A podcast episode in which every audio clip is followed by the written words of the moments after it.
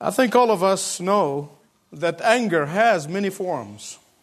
I dare say every one of us, anyone within hearing my voice, would know that anger wears many masks and many faces.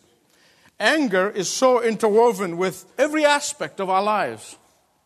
Anger is that emotion that rages from a slight irritation to sheer blown out uncontrollable rage. And I believe it is very significant that the Lord Jesus Christ, after delineating his outline of his message, of his Sermon on the Mount, he goes down to select six different principles in which he deal with, and anger is on top of that list. In choosing these six principles, the Lord Jesus Christ wants us to know that the law of God is not a mechanical set of rules the Lord Jesus Christ wants us to know that the law of God is not mere cold, calculated set of orders, but that the law of God was given to us so that we may know what kind of character does God want of us to be, so that we may know what kind of a character does God require.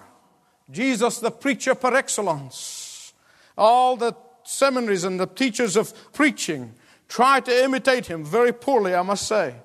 Here he first of all gives you the sermon outline, and then he goes into applying it to everyday living for you and for me, for every one of us.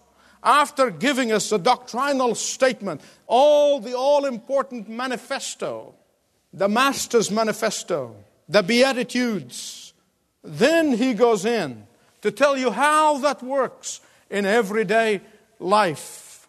So, the area of applications he chooses anger, proper sexual conduct, marriage and divorce, communication and relationships, giving and stewardship, living a worry and anxiety free life. And we're going to look at those in the next several messages one by one. But Jesus began those six principles those six area of application with murder. You say, why would he begin with murder? Simply because murder was the very first sin that was committed in the scripture. When Cain killed his brother Abel, he was the first one to commit murder, and it's the first sin next to the disobedience of his parents. And Jesus begins with that because anger is the first step that leads to murder. Jesus begins there because he likes to deal with the root causes of our sin rather than the surface. God said in Genesis 9 6 that when man sheds the blood of another, who is created in the image of God, his blood must be shed. And in Exodus 20 13, when God said, You shall not murder, he was referring to criminal killing by an individual, not the capital punishment by the authorities whom God set in place in order to administer His justice. And this commandment is against the intentional killing of another human being for purely personal reasons. This commandment is a condemnation of murder that stems from personal anger. I reflected on this and I thought of Jesus' first hearers those who were hearing him on that Mount of Beatitude, most likely, all of them, if not most of them, have never killed anybody. And therefore, they were smug and snug about this feeling that, hey, I didn't kill anyone when Jesus said, You've heard it said, You shall not kill. He's not talking about me, he's talking about somebody else out here. He needs to go to the prison and preach that, not here. But what Jesus is saying to them was this let me explain to you God's original intention with this commandment. He is saying, Let me fill in the blanks so you understand what He meant by this commandment. And what He meant is this because anger is that ghost that is always lurking in the dark behind every murder. God is concerned with that as well as He's concerned with the very act of murder itself. I want to summarize to you the passage for today from Matthew 5 21 to 26. Three things that Jesus basically saying here. First, verses 21 and 22 Jesus is saying that anger destroys. Secondly, in verses 23 and 24, Jesus is saying that anger desecrates worship. Thirdly, in verses 25 and 26, Jesus is saying that anger devastates relationships. First of all, he's telling us that anger destroys. Verses 21 and 22. You have heard it said, You shall not commit murder. But I say to you that whoever is angry with his brother shall be guilty. Listen carefully, please, to what I'm going to tell you, because this is important. I'm touching every life here today, including the preacher, just in case you think that I'm preaching to you. There are two words in Greek, and they're both translated in English anger. Thumos is a word that describes anger that flares and then dies down. It's like putting a match to dry straw and then the fire immediately dies down. It's a kind of anger that blazes up and quickly dies down. Then there is a second word in Greek, the word orge. The word orge refers to anger that is smoldering below the surface. Orge is the anger that is cradled and kept warm. Anger that keeps brooding and stewing beneath the surface. The anger that you will not allow for it to die. And that is the word that's used here in this text.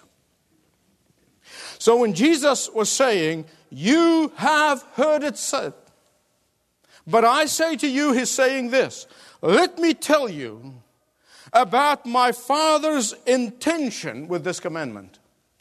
Let me tell you about my daddy's truth about this commandment, about this matter.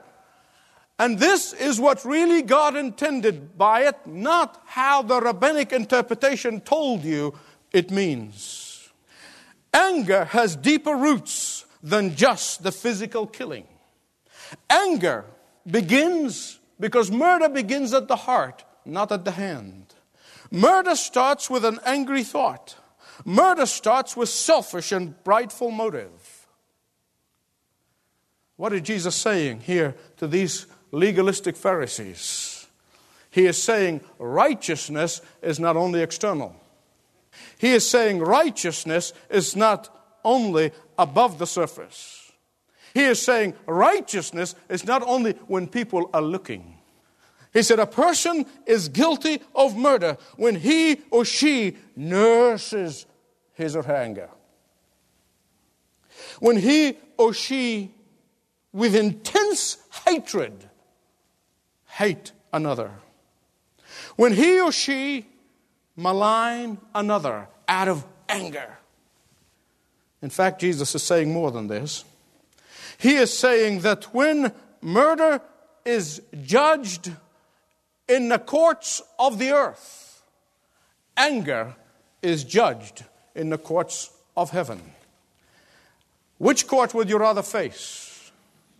Jesus is saying that because that smoldering anger can lead to murder, I take that very seriously. Unless you stop anger dead in its track, it will lead to murder. Unless you Pull anger out of your life, pull it out by its root. It's going to grow and be a big tree of murder. But you know, our society today takes crime sort of very lightly. We defend the criminals and forget about the victims. Unheard of in the rest of the world. In fact, I read about the 1931 where the notorious mass killer who was nicknamed Two Gun Crowley, When he was captured, the police found a note in his girlfriend's apartment where he wrote her before he died. And the note says, Under my coat is a weary heart, but a good one. You know, today we have so many people trying to exonerate criminals by saying that deep down they are good. I want to say, How deep? Today, convicted criminals are running around saying, sure, they have done some bad things, but they are really not bad. Today, a person can commit two crimes and then stand there, compares himself with a person who committed 10 crimes, and he said, See, I'm not as bad as him. Remind me of the Lord Jesus when he said about the Pharisees and the publicans, and both came to the temple. One began to brag and compare himself with the publican. The publican just said, Oh, forgive me. I'm a sinner. And Jesus said, The repentant sinner went home justified. We have a nation of Pharisees today. Social scientists tell us that anger leads to hatred, and hatred leads to murder. Anger and hatred are so deadly that they destroy the person who harbors them. Not only that they destroy him physically, they destroy personhoods. Look at verse 22. Being angry with another person, saying raka to him, or calling him a fool is very serious in God's eyes. Now, the word raka, by the way, is just untranslatable. It cannot be translated. That's why most of your Bible translators just left it the way it is. they call him raka and say, well, what does that mean? Basically, is this there's no equivalent word for it in English. It means that person who's out of anger becomes verbally abusive. It means that person who's out of anger treats another person with contempt. I wonder how many of you know that you can treat somebody with contempt without even opening your mouth, without saying a word. the other day I heard about a minister who got hooked on playing golf. But this minister got so good at it that he began to play in tournaments. In one of those tournaments, when he, his turn came to tee off at the opening round, he confidently took the golf ball and placed it on the tee and he got his club into position and began to swing, while at that very crucial moment, his caddy sneezed. well, the pastor became totally distracted and he topped the ball miserably and, and it dribbled kind of a few feet from the tee and he basically clenched his hand and he clenched his fist and, and he bit on his lip and, and he glared at this embarrassed caddy and said nothing. Whereupon his opponent said to him, He said, Reverend, that is the most profane silence that I've ever heard. and Jesus is saying that to call a brother or a sister in Christ raka or a fool, or to be verbally abusive of those who are created in God's own image, is treated as murder in the courts of heaven. Anger destroys, but secondly, anger desecrates worship. Verses 23 and 24. Jesus is telling us that selfish anger strains your relationship with the Lord. I want to stop here just for a minute and tell you there is a form of anger in the scripture that is not a sin. Not all anger impairs your relationship with the Lord. Righteous anger is not a sin. Anger against injustice and rebellion against God's moral laws is not a sin. In some cases, anger is a normal emotional expression of the man of God or the woman of God. Jesus became angry when he saw these money grabbing merchants making a mess of his dad's house. So, what did he do? He was filled with righteous indignation. How many of you know that Jesus didn't go up to them and said, Now, fellas, I, don't want to hurt your feelings now, uh, but what you're doing is really not good. How many of you agree that what Jesus said to them was not, uh, well, I don't want you to reject me now because, you know, I don't want to handle rejection. I don't want to offend you in any way, but uh, I, I, still want to be your friend. But what I want to, no, he didn't say that. He got holy anger and he kicked him out of there. And it's okay to have holy anger. But once you let that anger cause you to sin, it gets out of hand. You can be angry at the apostate church, and you have the right to break fellowship with that church. But you and I are not at liberty to hate the individuals who are involved or to wish them ill will. You can be angry at the immorality among the political leaders, but you and I are not at liberty to take matters into our own hands. You and I can be angry at the injustice and the iniquity, especially on the part of those who sit in the courts and they're supposed to administer justice. But we are not to hate the individuals. For here's what Jesus is saying What will hinder true worship is the presence of that internal sin of anger, that smoldering, that warm, that nursed anger from however long in the past. Jesus is saying that reconciliation must take place before you could receive the blessings from the hand of God that normally would come when we come at a corporate worship in the presence of God. That all the promises that God has for us as a body when we gather together, you will not receive that blessing until you have dealt with that person. You know, all the Jews at Jesus' time knew that they could take care of all of their sins by walking through from the outer court into the inner court, right at the rail, and hand the priest the sacrifice. That's supposed to repair the relationship between them and God. This sacrifice was intended to restore the relationship between them and God. But what God the Son is saying is this He is telling them and He's telling us that we need to settle the breach between us and our brother before we can settle the breach between us and our God. That's what Jesus is saying in this passage, simply. If you are sitting here today and you are carrying one of those smoldering grudges, if you're sitting here today and you're nursing some anger from the past, and every time the name of that person that you are angry with is mentioned, your heart will pound and, and you become really angry. If you are sitting here today and keeping some anger warm in your heart, I want to tell you and I want to testify to you that you can't get rid of it by better music. You can't get rid of it by better sermons. You can't get rid of it by receiving communion. You can't get rid of it by giving to the Lord. You can't get rid of it, period. The only way you can get rid of that persistent anger is by expressing it to the individual concerned and ask for their forgiveness and move on. Move on. I want to clarify something here. Nowhere in the scripture do I read that your brother has to agree with you or you have to agree with your brother. I don't read it anywhere in the scripture. We don't have to agree with one another. In fact, I don't read anywhere that we are under obligation that we become cheek by jowl with every Christian. I don't read it in the scripture. To my knowledge, Paul and Barnabas never got together into one missionary journey after the rupture they had in the relationship in Acts 15.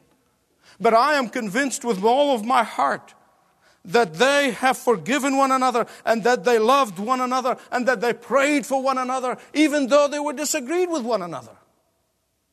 So the question is not agreeing, and don't confuse agreement with the absolute necessity of disposing of the sin of anger. The psalmist said in 66:18, he said, If I regard wickedness in my heart, the Lord will not hear me. Anger destroys. Anger desecrates worship. Anger devastates relationships. Look at verse 25 and 26. Jesus said, Make friends with your opponent while you are on your way to the court. You say, wait a minute. How the two people going to court together? They didn't have the multi million dollar lawyers and have them in their limousines going in the different sides of the court. In the ancient times, the plaintiff can arrest the defendant. But that was legal at that time. Please hear me right.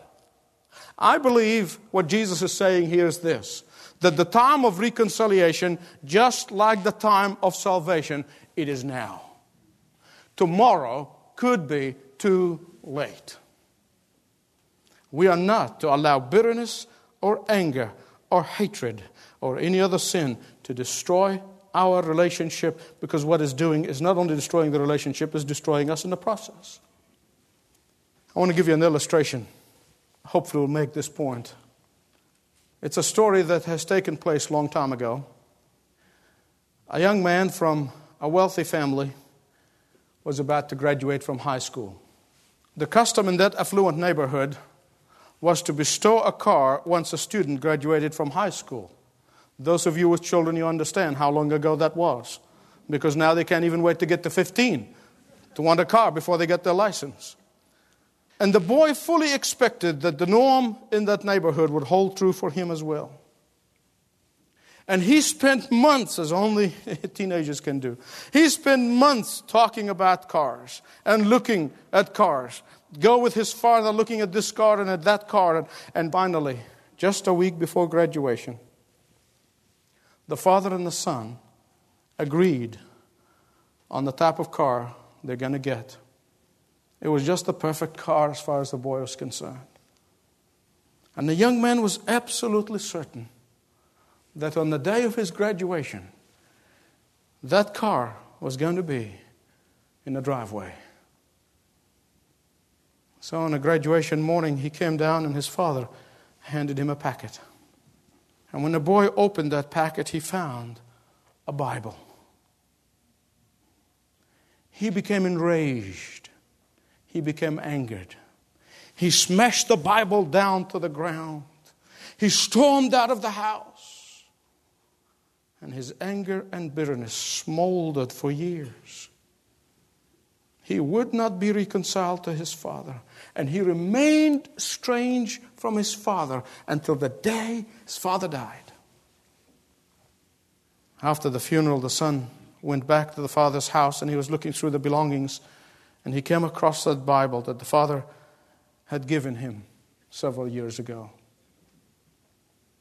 He brushed off the dust and then he began to open the pages of the scripture. And there, to his utter horror, he found a cashier check between the pages of the scripture. That check was dated the day of graduation for the exact amount of money that we're going to spend on that particular car. Anger and bitterness destroyed that boy's relationship with his father. Let me get personal with you just for a moment. Husbands, wives, wherever you may be, if you are angry with one another, resolve your anger. Parents and children, if you are angry with one another, nothing is going to enhance your worship. Nothing is going to enhance your reconciliation with your Heavenly Father until you have reconciled with one another.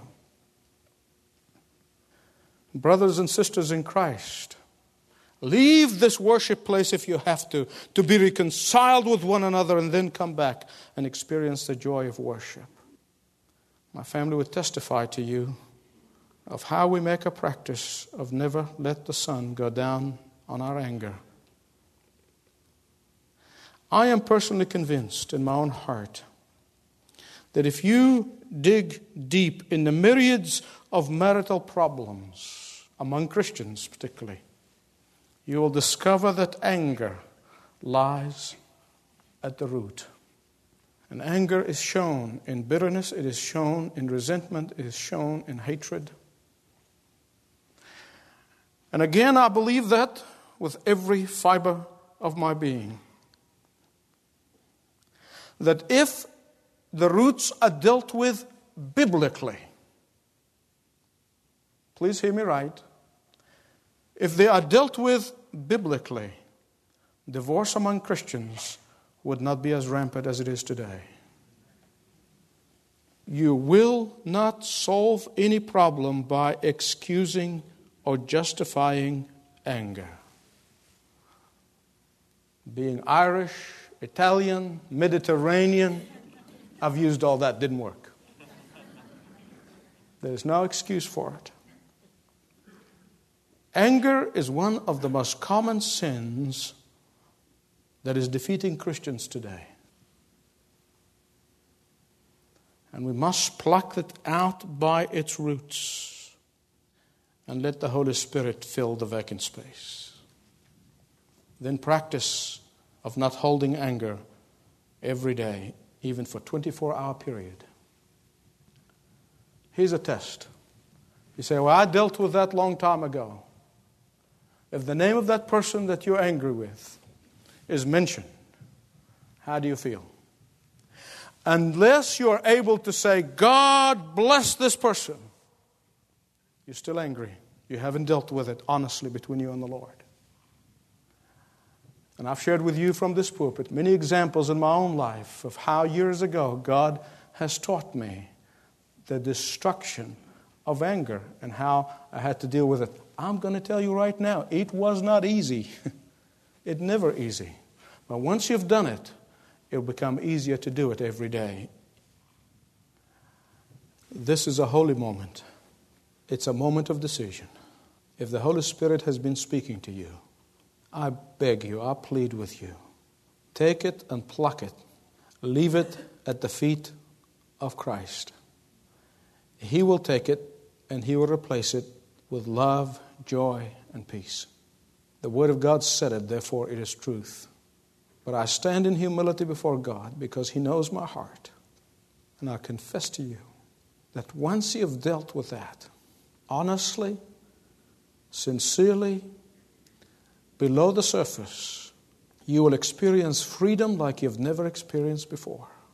Pluck it out before God now. And then, in the privacy of your own thoughts, as I say those words, you fill in the blanks, not loud voice, please, just between you and the Lord. You fill that name that's made you angry in the past. Lord Jesus, I pray that you would bless and that you will fill me with your Spirit.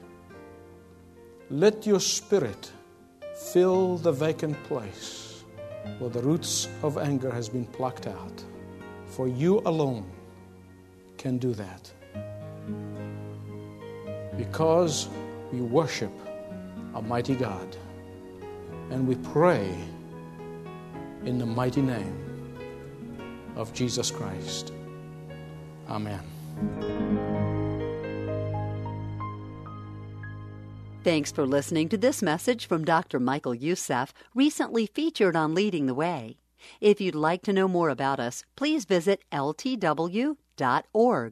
That's ltw.org.